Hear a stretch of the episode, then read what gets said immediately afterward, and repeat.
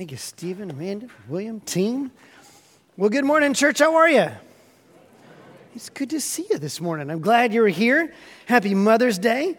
Uh, we are glad to be celebrating all the moms in the room. We're going to have a time to be able to do that at the end of the service uh, as well. But welcome, especially if you're a visitor or a guest here with you, or you might be with your mom uh, or celebrating with her today. And so we're glad that you've joined us today in worship.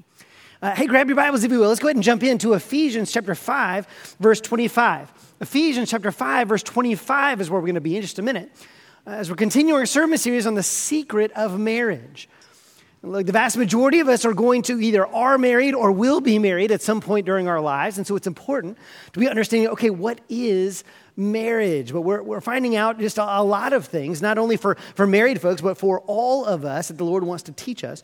Ephesians chapter 5, verse 25 is where we're going to be in just a minute. While you guys are turning there, let me ask you what seems like it's a simple question, but maybe not, it doesn't have a simple answer. What is the purpose of marriage? Uh, we've already found out that God has invented it, He has given it to us as a gift, but, but what is the point? Like, like, what is the purpose of marriage? When we, we think about why would you want to get married? Why would you, you go through with marriage? Why do you stay you know, faithful in marriage? What is the purpose of marriage? And look, if we went around the room, I'm sure we get a lot of different answers to that question. But in America, you are probably going to get one answer more than any other. And it might have been the one that you thought of, and it would simply be this marriage is here to make me happy. That is what marriage is for, right? I mean, this is what we grew up with. This is what we were told. This is what we were taught. I mean, think about uh, all of the fairy tales that you and I heard when we were growing up, right? At the end of the story, the prince and the princess get married and they live happily ever after, right? I mean, they're, they're happy. I mean, that's kind of the point. They live happily ever after. That, that's the goal. There's, there's all this wedded bliss, right? You think about, uh, you think about the, just the wedding ceremony, right? It is a party. It is a celebration. You have found the one, the person you're going to spend the rest of your life with. People shower you with gifts. We have dancing. I mean, it's, a, it's exciting. I mean, it's joyous. It's meant to be happy. And look, this makes sense to us because this is baked into our culture, it's baked into our society. Think about the Declaration of Independence for just a minute. If you don't know any line from the Declaration of Independence, you probably know at least one. And it's this that, that we hold these truths to be self evident, that all men are created equal. We've been endowed by our Creator with certain inalienable, inalienable rights. Among these are life, liberty, and the pursuit of happiness. It's quite literally baked into our country, into the DNA of America that says, listen, you ought to be happy. And, so when it comes to marriage, this is one of the defining ideas that we have, that we most of us bring into marriage, whether we'll say it or not, is that marriage is supposed to make me happy. Which begs a separate question okay, what do we mean when we talk about happiness? If marriage is supposed to make me happy, and that's the point, okay, then what do we mean when we say happy? Does that mean feeling good all the time? Does that mean excitement? Does that mean fulfillment? Does that mean joy? Does that mean accomplishment? I mean, what does that, what does that mean? Can you have different versions of that? Does your happiness have to be the same as my happiness? Is it the same for everybody or not? You might say, well, Adam, it doesn't matter. You can make up whatever definition you want. Well, well you can, but, but this is an incredibly important definition. Because if your idea is that marriage is here to make you happy, and then all of a sudden you find yourself in a season of marriage or a season in your life where your marriage is not making you happy, where it does not feel good, where you are, you, it is not doing what you expected it to do, that can lead to disappointment and disillusionment.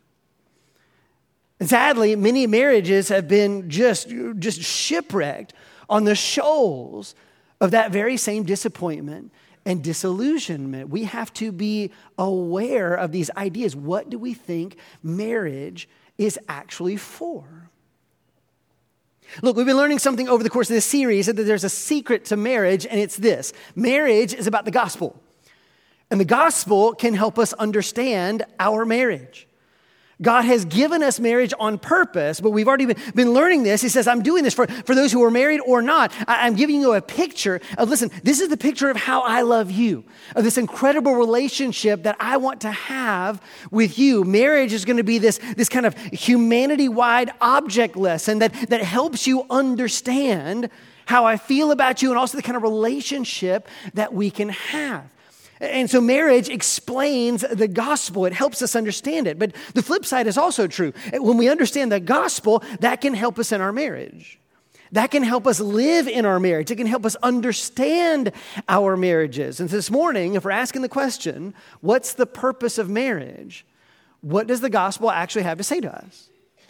What does the gospel tell us about the purpose of marriage? And that's why we find ourselves in Ephesians 5, verse 25. If you've been tracking with us the past few weeks, we actually looked at this passage a few weeks ago. We didn't go in depth, but at the end of this passage, Paul spells it out. He says, Listen, this is a deep mystery, but I'm talking about Christ and the church. Marriage is this mysterious picture of Christ, the bridegroom, and the church, the bride of Christ. That's all of us as believers. Not just here in this congregation, but all true believers around the world. We are the bride of Christ. He is the bridegroom. So, this is the mystery that he tells us. And you see this happen in verse 25. He starts by talking to husbands, but then he quickly just jumps into the gospel. And look what he says. Verse 25 Husbands, love your wives as Christ loved the church and gave himself up for her that he might sanctify her, having cleansed her by the washing of water with the word, so that he might present the church to himself in splendor, without spot or wrinkle or any such thing, that she might be holy and without blemish. Let's stop right there.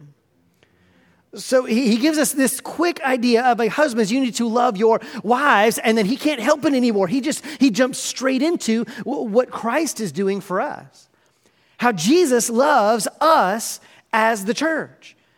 And look, we, I don't think we can really get over that picture, can we not? I mean, this is a beautiful picture. I don't know how you think about God. I, don't know how your relationship is with Him, but think about this. God baked this into humanity from the very beginning. He says, I need you to understand just how much I love you, how much I care about you how I'm going to give everything for you, how I don't want you to have a, an arm's length relationship with me, but I am drawing you close like a, like a husband and wife that we, we united together. It is this deep, intimate, joyful uh, relationship that God wants. This is how God feels about you. This is what He desires from you. And that's not just for the, the, the chosen few, the, the, the, missionaries or the seminarians. He said, no, if you're a believer in Jesus Christ, if you're a part of his bride, this is the type of amazing, joy filled, intimate relationship that God wants to have with you. I mean, that alone ought to send us into, into songs of praise for who he is and what he's doing in our life. This love is amazing. But when you look at verses 26 and 27, he then gives us the purpose behind marriage. We're going to read them again. I want you to notice three, one word three times. It's the word that. All right? So it really means so that. All right, so he says he loves us, he has saved us. Why? Well, he gives you, these are purpose clauses, so that, and look what it says in verses 26 and 27 that he might sanctify her having cleansed her by the washing of the word, um, washing of water with the word, so that he might tr- present the church to himself in splendor, without spot or wrinkle or any, any such thing, that she might be holy and without blemish. Three different purpose clauses where he says the exact same thing. He says one thing three times.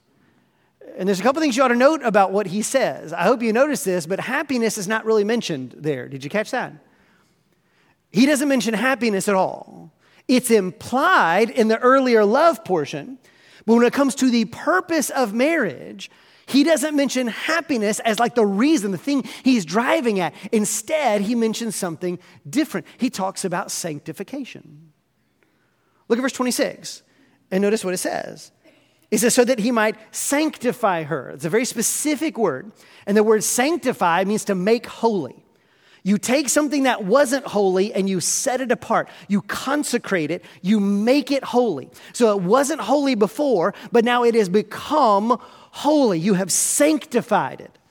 Right, look at the next so that in there. It says that, uh, you know, uh, that he might uh, cleanse her by the washing of the water with the word. He might present the church to himself in splendor without spot or wrinkle or any such thing. All right, so now there's a cleansing happening. So you're having something that was unclean, and now we're going to make it clean. All right, so there's been a cleansing, a washing of water with the word, and now there's cleanliness. There's no spot, there's no wrinkle, there's no such thing. And so there's a cleansing. Again, you see this sanctification. And then in verse 27, he just says it plainly that he might present to the church himself, um, or into, into the verse there, that she might be holy and without blemish. So again, sanctified. I'm going to take something that is unholy and I'm going to make it holy. All right, so here's what God is doing in the church. Here's what he's doing in us He is sanctifying us. He is taking a people who are broken and sinful, and he is making us holy. This is what God has already done, and this is what God is doing. But this is his purpose in salvation. Uh, remember, marriage is explaining the gospel and vice versa. So he's saying, look, just like I'm doing in salvation, I'm doing in marriage, but this is true for everybody. For everybody who is a sinner, I want to make you holy. I want to sanctify you. I want to, I want to change you so that you become like me. The purpose of our salvation is sanctification. Now, look, we got to go into a mystery and a mystery. We're going a little inception here for a little bit, all right? Because there, there's, a, there's a mystery deeper inside this other mystery here. Uh, and it's the mystery that this has both happened and it is still happening. You might have heard it described this way there's a, a tension between the already and the not yet. When it comes to our salvation, two things are true. If you have surrendered your life to Jesus Christ, if you are a believer in Him, you have put your trust in Him for salvation, two things are true. You have been saved, and you're still being saved. And those two things are happening at the same time. You have been saved already, and you're still being saved, not yet. And you actually see that in the tenses of these verbs in these couple verses. But because they kind of switch here and there, and, it helps you understand that this is something that has already happened and is something that is still happening. Listen, if you're a believer in Jesus Christ, you have been saved, period, end of story. You are born again. All of your sins have been cleansed. You are completely clean in the sight of the Lord. This has been done. You have been washed with the water of the word. That is the gospel. You, you heard the word of truth. That, that, you and I are saved not by our works, not by what we do, but by what He has already done. We don't put our faith in what we can accomplish. I put my total faith in what He has already accomplished. And when I give my life to Him, my old life died and I was born again. And if you're a believer, so are you. That is a done deal. This is how God sees you in Him. We're going to have folks get baptized in the second service today. They'll be wearing white robes as we, we always do. It's a picture that this is how God sees you now. You are completely clean in His sight. You have been justified in Him. Furthermore, your future is secure. You are going to live in Him forever. You are going to have a future in Him forever. That is secure. You do not need to worry about it. Your past and your future are completely and totally secure. It's a done deal. It's over. It's done. You are saved. But in a very real sense, you're still being saved. Because what do you do with the present? My past and my future are secure, but what about now? What about the place where you and I live? Well, in the place we live now, guess what? We're still being sanctified. Because look, I don't know if you uh, admitted this lately, but we're all kind of still messed up. Have you noticed that? Look around the room. We're not okay, all right? I know you smiled at everybody, but we all see it, right? We're not okay. We have issues. I have issues. You have issues. We're not okay. God is still in the process of sanctifying us, of changing us. Look, I'm already saved, I'm justified in Him, but God is now doing the work of cleansing us, of changing us, of literally making us more like Him. That is the process of sanctification. And look, that, I'm not doing this to, to make sure I keep my salvation or, or, or to prove my salvation. No, no, I, I grow, I change. The, the Lord makes me more like Him because I am saved. And so these two things are happening at the same time. I have been saved, but I also am still being saved. And it's important that we understand this. Uh, just as believers, let me show you a few verses where you can see this. You can kind of see this in process thing happening. Here's John 3, verses 1. This is actually 1 John 3, uh, verses. Uh, Okay, I'm sorry. Uh, 1 John is what I was looking for. 1 John chapter 3. That was my fault back there. Here's what it says in 1 John uh, chapter 3, verses 1 through 3. He says, Now we are the children of God. We have been lavished with the love of God, and what we will be has not yet been made known. But in verse 3, he's going to say this He goes, Everybody who has this hope that I'm going to see him as he is, I'm going to be like him, everybody who has this hope purifies him, uh, purifies himself just as he is pure. There's a process going on. Let's go to the next one. Uh, this is 2 Corinthians chapter 3, verse 18. It says, And we all, with unveiled face, beholding the glory of the Lord, are being transformed into the same image, from one degree of glory to another. For this comes from the Lord, who is the Spirit. Now, did you catch that? We are beholding the glory of the Lord. We're saved, but we are being transformed from one degree to another. You see the process? It is still happening. Here's 2 Corinthians chapter 4, verses 16 through 18. It says, So we do not lose heart. Though our outer self is wasting away, our inner self is being renewed, look at this, day by day. For this light momentary affliction is preparing for us an eternal weight of glory beyond all comparison, as we look not to the things that are seen, but to the things that are unseen. For the things that are seen are transient, but the things that are unseen are eternal. Day by day, we are being changed. Day by day. Even though outwardly we're wasting away, I am growing in my spirit. All right. And then finally, uh, this is Philippians chapter 1, verse 6. Paul says, And I am sure of this, that he who began a good work in you will bring it to completion at the day of Christ Jesus. You got all of them there in one verse. All right, he began a good work. That's my justification. I am saved. He's going to bring it to completion. That's my glorification. Then what is the work he's doing in the middle? That's our sanctification. I am saved, but I am still being saved. This is what God is showing us about our salvation, whether you're, you're married or not. It's a process that is still happening. Okay, so now let's ask a very important question Does sanctification make us happy? Does the process of sanctification make us happy? Well, it depends on your definition. If your definition of happy is that you're going to feel good all the time, then no, it doesn't work that way. Sanctification is not going to make you feel good all the time. Uh, it just doesn't. But here's another reality we need to come to grips with there is nothing in all of this broken world that will make you feel good all the time. Nothing. Not a single thing. Think about it. Anything that can make you feel good, it can't make you feel good forever. Guess what? Spending wildly makes you feel good. It does. It, try it sometime. Maybe not. But listen, try it. Look, you just want to spend all your money, buy whatever you want, spend wildly. It is fun. It really is. Filing for bankruptcy, not so much. Not nearly as fun. It's not. And that is what will happen. If you spend wildly and you don't think about this, you will have to file bankruptcy. That is not fun at all. Look, drinking can make you feel good for a time. It can. It can make you feel very good.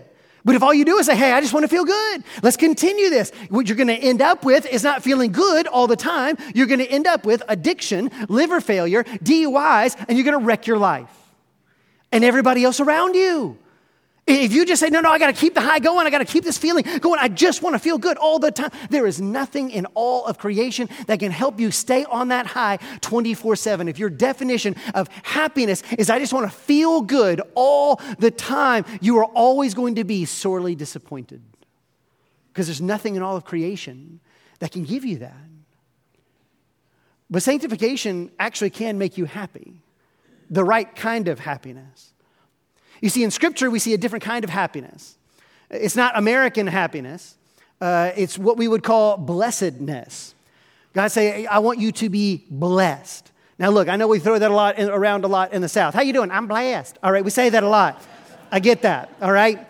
But, but I mean, what do you mean? Do you just say that? It's just like, do we do it like grace at the table? Like, what do you mean? What do you mean we say blessed? what does that mean?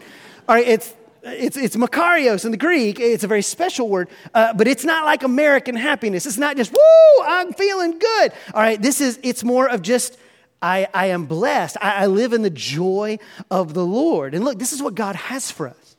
He says, I want my joy to be, be in you and that your joy would be made full.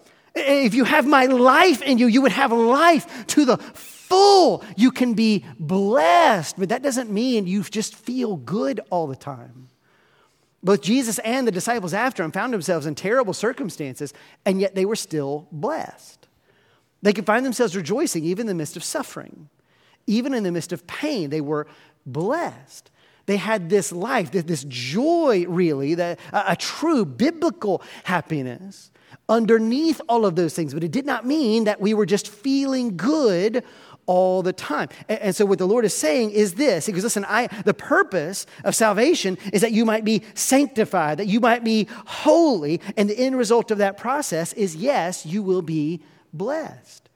You will enjoy me. You will have full life in me. This is what God is offering to us. And so when we seek after holiness, we find true biblical happiness. So listen, that's your salvation. That's everybody. That's all of us, regardless of your marital status. And so now let's apply that gospel truth to our marriages if marriage is about the gospel and vice versa, okay, then how do those truths now teach us about our marriage? We go back to our question what's the purpose of marriage? Well, look, it, it, we've just found out if your picture of marriage is that it's just supposed to make me feel good all the time, it's supposed to make me happy, okay, then you're going to be wildly disappointed in your marriage. If your expectation is that, uh, that, that, marriage is just going to make you happy all the time, feel good all the time, it's always going to be great all the time, you are going to be disappointed. Why? Because that's impossible. It really is. Eh, there, there's a few reasons why. Number one, there, no one person can complete you. I don't care what Jerry Maguire said, they can't. They can. If you're looking for a soulmate who's going to complete me, it doesn't work that way. No human being can complete you. Do you know why? whoever you end up with is a sinner. And they got the same deal. Because they ended up with you and me. Look, no person can complete you because they are not complete in and of themselves. This is not going to work. And, and, and if you could just possibly found yourself in a place and said, Nope, I found it. This is great. We are perfectly compatible. This is awesome. It can't last that way. You know why? Because we change. You can't lock that in. You keep growing. We get older. Things happen. You change. Your spouse changes. Over time, you change. And, and, if you try to lock it in and say, nope, we got to keep everything exactly how it is so we can hold on to this, it can never change. You can't do that. And so, invariably, you're going to lose that initial feeling or a certain season of feeling. Here's the third thing we found out about this last week uh, families typically lead, marriages typically lead to children. Most families lead to children. Okay, well, when you bring children into the mix, things have now altered radically because you are no longer simply a husband or a wife, now you're a father and a mother. And now you have dual roles and you have to sacrifice. And that's going to change uh, how you, how you give. It's going to change your, your time. It's going to change your, your relationship to each other. And if you have more children, that changes the dynamic even more. And look, sacrifice doesn't always feel good. When you have to sacrifice your time, your energy, your, your priorities for, for the sake of your, your wife, your husband, your kids, okay, that's not fun. It doesn't feel good all the time. It's the right thing to do. It's the good thing to do, but, but it doesn't always feel fun. And so, look, if your expectation is, nope, I'm going to find the right person, and if I find the right person, then we are going to be in married bliss 24 7. I'm going to feel good 24 7. And if I'm not, then I got a problem. I just got to find somebody else. If that's your picture of marriage, you are doomed from the start. Now, look, some of you don't believe me. You don't. I can see it on your faces. You're like, nope, nope, nope, Adam, you're just, ter- you're a terrible, you have no romance, no romance in you, right? You have lost that loving feeling, all right? Listen, you can't. You just don't get it. But Adam, I have not lost that loving feeling. And Adam, I will find it. And look, I just, listen, if I didn't, look, I thought I found the right person, but I, so I'm not happy anymore, so I just need to find another right person. Because if you find the right person, the love won't go away. If you find the right person, it'll all go fine. If you find the right person, you're going to feel good 24 7, and you just got to keep looking until you find the right person. That's what society taught me. That's what all the songs taught me. And if you just find the right one, it will work out. No, it won't. No, it won't. It will. Adam, my goodness, you're such a killjoy. Listen, it doesn't. I know what the song said. I know what they said. But like, think about it for a second. Listen, we all listen to the same songs growing up. Just famous songs. Remember the Beatles songs? All the love songs the Beatles did? She loves you, yeah, yeah, yeah. Remember that? Right? All you need is love. Na, na, na, na, na. Remember that? Here's the deal all the Beatles got divorced. Every one of them. Every single one of the Beatles got divorced. Do you, do you remember this song by Captain and Tennille? Love, love will keep us together. I don't know why I'm doing the Stevie Wonder thing, but here's the thing. Saw, it felt right in my mind. I just realized I'm doing Stevie Wonder. Why am I doing Stevie Wonder? All right, here's the thing. They sang Love Will Keep Us Together. Spoiler alert, it did not. Captain and Tennille got divorced. Love did not keep them together. It didn't work out that way, right? Eagles fans, again, Eagles fans in the house? Eagles, right? When you're hungry, love will keep us alive. Until they starve to death. because almost every single member of the Eagles, past and present, has been divorced. It didn't work that way. And then, probably one of the most famous love songs of all time, you got Whitney Houston, who would just belt out, and I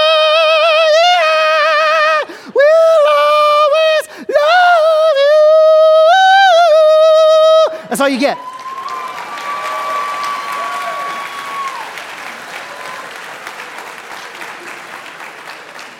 Look, I really wanted to play the clip for that one. They said it would break YouTube. We couldn't do it. We don't have the rights. I couldn't sing the notes after that. All right, here's, the deal. She said she'd always loved Bobby Brown until she divorced him. Didn't mean it. It didn't work that way. You see, want some more modern? How about more modern, right? Taylor Swift, right? These songs just for love songs, killing it on the Eras tour, just broke up with her boyfriend, boyfriend of six years. Boyfriend, what about all the love songs? I don't know, not anymore. Doesn't work. Remember Nicholas Sparks, guy who wrote The Notebook and all those books? Divorced. Do you see where I'm going with this? They lied to us. the song sounded great. They did. But if you took away from those songs, listen, when you find the right kind of love, it is just going to be untold 24 7 bliss. You'll never have problems, which means if you've got problems or if you've got issues, cut and run. Be done. It is over because your expectation is that it ought to be just completely great all the time. That is simply not true. And you will destroy your marriage if that's your expectation if we assume that's what this is that's what this is supposed to be when you seek happiness first, that is a death sentence for your marriage. If you seek happiness first, that is a death sentence for your marriage. Now, some of you have been going, I am so glad I came to church on Mother's Day. What a downer. What are you doing? Dude, this is terrible. What are you, what, like a happy day. What are you doing here? You just said that I'm not going to be happy. Nope, not what I said. I want to be very clear. I didn't say you weren't going to be happy. I said when you seek happiness first, that's going to destroy your marriage. Instead, Jesus has something different to show us. That's what he's trying to show us in this passage. Because, yes, I want to give you this joy, but there's a different path that brings this to you. And it's this when you seek for holiness first, that's what can actually lead you to happiness. Because the purpose of your marriage is holiness. The purpose of your marriage is to help make you holy. The purpose of your marriage is to help you become more like Jesus Christ. Remember all the so that's? I this is what he's doing. He goes, I saved you, I cleansed you. Why? So I could cleanse you, I could make you like me so that we could live together forever. But there's got to be this transformation, there's got to be this cleansing that takes place. The purpose of your marriage is not simply for us to be happy. The purpose is that it would make us holy. We are learning how to live in relationship with the Lord. We are learning how to have a relationship with Him. And when we understand that that is the purpose of our marriage, something amazing happens. Listen, through all the ups and downs of your marriage, you, you find blessedness too. Not American happiness, but you find blessedness. You find a joy even in the ups and downs. You find a joy that can be a current through all the hardships of, uh, of 30, 40, 50 years of a relationship together. Uh, something that, that, that, doesn't come and go with your circumstances or come and go with your feelings. You, you get this blessedness underneath it. But if you flip it and you say, nope, I want happiness first, not only will you not be happy, you won't end up holy either. Search for happiness and you get neither. If you search for holiness, you get both. And God wants to give us both. So, how would that change the way we view our marriages if we understood that God has a purpose? The purpose of, of living 30, 40, 50 years with somebody is that we would grow to be like the Lord. This is a, this is a place where I can learn to love like Jesus. I, I can actually grow and become more like Jesus. There's a purpose behind marriage larger than simply my good feelings in the moment. And so let me give you three things that, that might change, three things that we can do. If that's the, truly the case, where, where God wants us to be holy and thus bring us true, deep blessedness, okay, happiness, the, the biblical happiness, okay, then how, how should I react to that? The first thing is this we can embrace hardship instead of resenting it. We can embrace hardship instead of resenting it. In any marriage, there are going to be ups and downs. You are going to have ups. There's going to be incredible times. There are going to be joyful times. There are going to be exciting times. Those are going to come, but there will inevitably be hard times as well. This is why when you took a married vows, remember what we said. We said for better or worse, all right? For richer or poor. And then we said in sickness and in health. And we said it's not just for the good times, but there's also going to be bad times too. But the commitment is for all of them. The commitment is for, for, for all of these things. There are always going to be hardships that occur in any marriage. Things that maybe you foresaw, but usually things that you could not foresee. It, might be a diagnosis you weren't expecting. It's an accident, right? It's a, it's, a, it's a change in your job or a change in the culture. It's a pandemic. It's, it's something. There are going to be things that, that kind of come at your marriage that you say you were not prepared for. How do you handle that? Because remember, if the whole goal is happiness, then what we might do is in, instead of growing through these seasons, instead of uh, becoming more like Christ in these seasons, we just chase after the happy. We just think, well, well, look, but if I could buy a lake house, it'll make everything fine. If I can just remodel the kitchen, it'll all be fine. If we get out on a vacation, it'll all be fine. If we can just make more money, it'll all be fine. If we just live in a new neighborhood, it'll all be fine. If we just have better friends, it would all be fine. If I could just have this thing, it'll all be fine. And we just had this idea if I could just change this other thing, if I could get this other thing, then we'd be happy. And many of us in this room, you have means, and we've been getting those things for years. And ask yourself, did it actually make you happy? Does the new house make you happy? Does the new countertops make you happy? Did the vacation fix everything? Does the new car, the promotion, the, the, the, whatever it might be, great as those things are, did it actually give you that lasting happiness? And the answer is no, because it can't. It can give you brief happiness, but it can't give you joy. It can't give you blessedness. What, what if instead of trying to paper over everything and try to, try, to, try to feel good at every point, I recognize that God can give me something more stable, more solid? I can say, I am married. God has given me a lifelong covenant with this person, right? So there's stability there that can, that can withstand all the ups and downs. And here's the even better thing God's doing something in this trial that will make me more like Him. God's doing something in this season that is making me more like Him. And that is immensely valuable. More than simply feeling good, growing to become like Jesus, growing to, to be like Him, that, that is worth, it's worth more than gold, than much fine gold. It's your faith refined by fire through these seasons, through these trials. And they're temporary, by the way. If you're in one of these trials right now, please let me tell you this. It's temporary. I know it doesn't feel that way to you because sometimes they can last a year, two years. This is not like two days. I get it. it. It can last a little while, but it's temporary. We go through seasons in life, but in this season, God's not simply here punishing you. He hasn't turned away from you. He says, No, I'm, I'm using this to help you become like me. What would happen uh, when we, if when we faced a, a trial, we simply said this God, how, are you, how do you want me to become more like you in the midst of this trial? How, how can I become more like you in the midst of this season? How, how do you want me to react? What, how, how, do you want me to grow? What are you showing me about myself? What are you showing me about, uh, about life or you? Uh, God, how do you want me to become more like you in the midst of this season? I, I don't have to resent all the hardship. You, you can actually embrace it. You do not have to enjoy it, by the way. I don't enjoy hard seasons. I hate them. I beg for them to be over quickly, just like you do. But if you look back on your life like I do, have you noticed this? That some of the hardest seasons of your life that drew you and your spouse closest together? Have you noticed that? The things that you hated, you would never have wanted in your life, you look back on and say, man, look what the Lord did to actually help me, to actually bring us together in the midst of that trial. God's moving.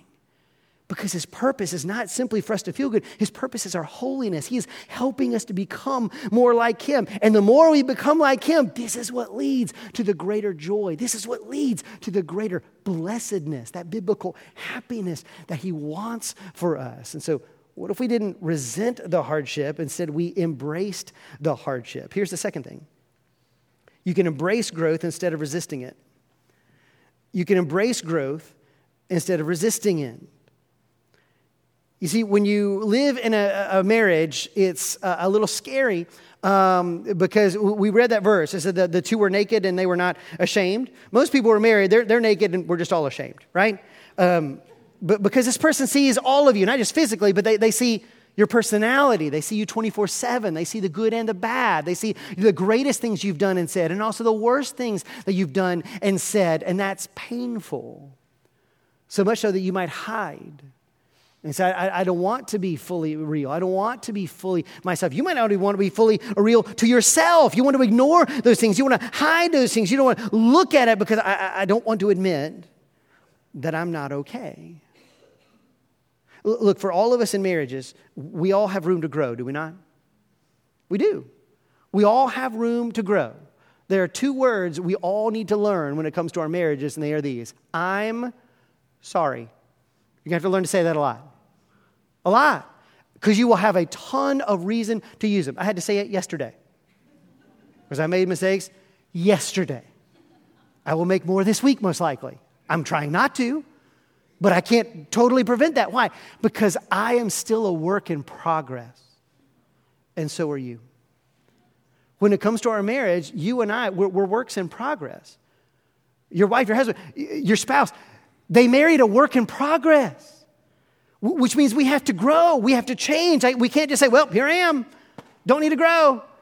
Well, here I am, I'm good. We got married, so I'm good, right? We're just going to lock in forever. This is that's terrible. That's a terrible way to live. Can you imagine that? Well, we had a kid. I'm a parent. Don't need to learn anything. We got it. Got a kid now. I'm just going to be good. Let's just wing it. We'll see what happens. It's a terrible way of parenting. Same thing with your marriage. You don't do that when you get saved. Well, I got saved. I'm all good. I'm just going to wait for Jesus to come back. Eat some potato chips. Just wait. Just sit here. Don't have to do anything. I'm saved. There's people who think this by, by, that way, by the way. You, you just get saved, and, and that's just it. That's the gospel. You got saved. I'm good. I just wait. No. God saved you that you might be sanctified. He is changing us. We are works in progress, which means we need to recognize hey, I, I, I need help here. I need to admit when, when I make mistakes. And you might need help. That might be the help of a, a Christian brother or sister. It might be the help of a pastor. It might be help of a counselor. It's the help of somebody around you, or maybe multiple people around you, who can point you back to Jesus Christ and says, Man, you are great, but we got to work on this. This is a deficiency in your life. This is a place where you're not like Jesus Christ. You see, marriage is that crucible where the Lord uses marriage to help make us more like Him. But that means we have to change. I wonder if some of you have found yourself in a place where you knew you needed to change and you just didn't want to talk about it. Sometimes this is guys more than ladies, but I've seen it happen with everybody. Where you find that there's something you need to change, like, nope, don't want to talk about it. Hey, you want to talk to somebody? Nope, I do not. Hey, maybe you want to talk to your friends? Nope, not going to do it. And instead of embracing change, you resist it. You push back on it. You say, nope, I don't need a change. They need a change. They're the wrong one. Well, if they change, maybe I'll change. I'll think about it. That sounds like a wonderful way of fixing your marriage. Good luck with that. What if you and I recognize that we're works in progress? That we're in the process of being sanctified? And yes, I need to grow. Yes, I need to change. Over the course of your marriage, you need to change. You must change that we might become more like Christ. This is going to make you more loving. This is going to make you more holy. It's ultimately going to make you more happy. If you actually say, No, I need to grow, I need to change. This also helps me recognize your spouse is a work in progress too. Oh, I know. No, no, don't do that. don't do that. Your spouse is a work in progress too. When you start with yourself and you say, Man, I am a work in progress, it helps us to have patience with our spouse to realize they're in progress too. Their issues are probably different than yours. And that's okay. We all bring different things into our marriages, but God's working on them too. And so I need to have patience for them as God is working on them. I'm asking God to work on me that together we might become more like Jesus Christ. And so I don't want to resist growth, I want to embrace growth. Here's the third thing right, we need to ask for help from the Lord. If we know that holiness is the main purpose of our marriage, there's something we need to recognize we can't do that. I can't make myself holy. I cannot. As a Christian, I cannot make myself holy. I can't. Only the Lord can do that in me.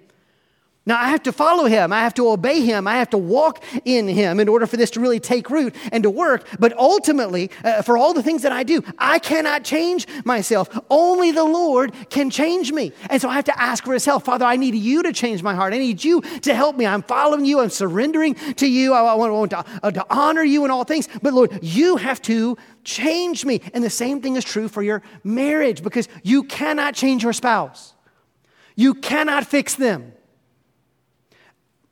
Now, going to stop for one second on that one, all right? Because I need you to think about this for one second. Do you believe that statement? You cannot fix your spouse. Don't say it out loud. You might lie. Do you believe you, can, you cannot fix your spouse? Because here's the deal if you don't believe that that is true, you will resort to manipulation or being passive aggressive, and it will ruin your marriage. You'll resort to manipulation or you'll become passive aggressive because deep down you think, no, I can change them. No, I can fix them. No, I'll make this right. And we can't change anybody. Only the Lord can do that. Only the Lord can do that. Here's the great news though He wants to. He really does. He wants to help you. He wants to help your spouse. He wants to help both of you become more like Him. And remember, He has a vested interest in this. He bound you together. He invented marriage. He put the two of you together. He bound you with His Spirit. And He says, I want to help you. I want to encourage you. And when you turn to me, I will help you. I will encourage you. I will empower you to do what you cannot do on your own. That is amazing. And if that is the case, then praying for our spouse ought to be the number one thing that we do. Praying for your husband or wife ought to be the number one thing that we do. Not just simply trying to fix it, not simply trying to work hard, not simply trying to do better, but to pray for our spouses and say, Father, please help them, help me, help us, because we need your power. We cannot do this on our own power, but in your power, we can. This is a supernatural thing. If praying for your spouse ends up being like the 45th thing you do in a week, what it means is you don't actually believe that God wants to help you. That's what we mean. But when I truly believe this, wait a minute, God gave me marriage that it might make me holy, that ultimately that might lead me to true, deep happiness. Okay, great. Uh, Father, help me with that. I want to encourage my, my wife, my husband. I, I, want to encourage my spouse to, to, to really make sure that they grow in the Lord. I'm going to point them towards Jesus, towards obedience in Jesus. And to that end, I'm going to pray for them. I'm going to do my best to reflect Christ to them, to walk in obedience, to admit when I fail, but, but, but I want to point them towards Jesus, and I'm going to faithfully pray for them and ask the Lord to help them like I'm asking Him to help me, that together we might become more like Him. When we understand that purpose, that's when things begin to change.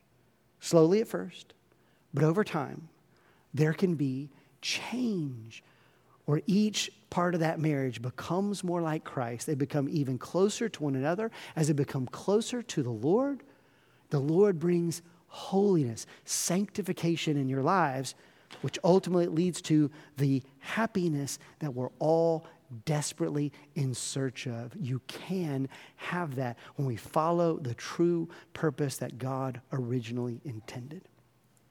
So do this. Want to bow your heads and close your eyes for a moment?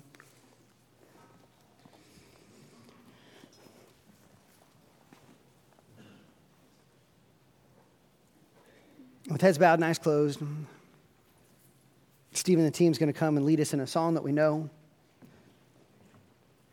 And he mentioned this before, uh, but look, I, have talked to a few people as well who've struggled in the midst of this series. You might be in one of those hard seasons in your marriage.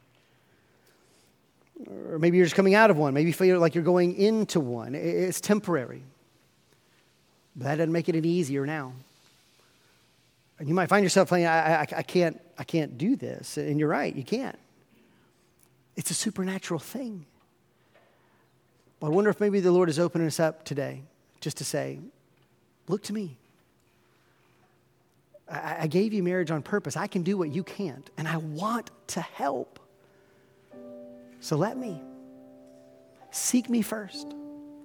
My kingdom, my righteousness, my holiness first. Let me move in you and change you. Don't resist the growth, embrace it. Let me do my work in you. And I will change you for the better. Regardless of how your spouse responds, I, will change you for the better. That you might have that blessedness that I made you for. Follow after me. From wherever you are this morning, we have an opportunity just to respond to the Lord and say, God, yes. Maybe you're here today and, you're not a believer. You, have been doing the kind of church thing, but you've never surrendered to Him. You never put Him first. Maybe today's the day you do that to say, God, I need you first. Maybe you're in a crisis and you've been trying to fix it on your own, and you say, No, I can't do that anymore. God, I choose you first. Maybe we've just been resentful and bitter and disappointed. Maybe it's time to ask the Lord to, to move and to help us with that. It may not go away immediately, but, but turn that over to Him and, and say, God, help us. And see what He will do. He is the God who brings life from death. He brought you together, He can keep you together. And through that, He's going to point us towards a deeper walk in Him. And so, Father, help us. Thank you. We love you. For every marriage in this room, Lord, I just pray that you would be the one to, to give us a, power, a perseverance that, that, quite frankly, we don't have. Give us vision to, to maybe see a little more of what you're doing, to give us hope. God, that we might put our hope in you, not simply uh, uh, the, the person that we married. Because, Lord, by ourselves, we're not going to make it. But in you, we can. For five years, 10 years, 20, 30, 40, 50, it's possible. In all the seasons, to grow and to change and become like you. And I pray that, Father, you would help us to do that. And we will glorify you and how you shape us and change us through our marriages. We love you, Lord. In your name we pray.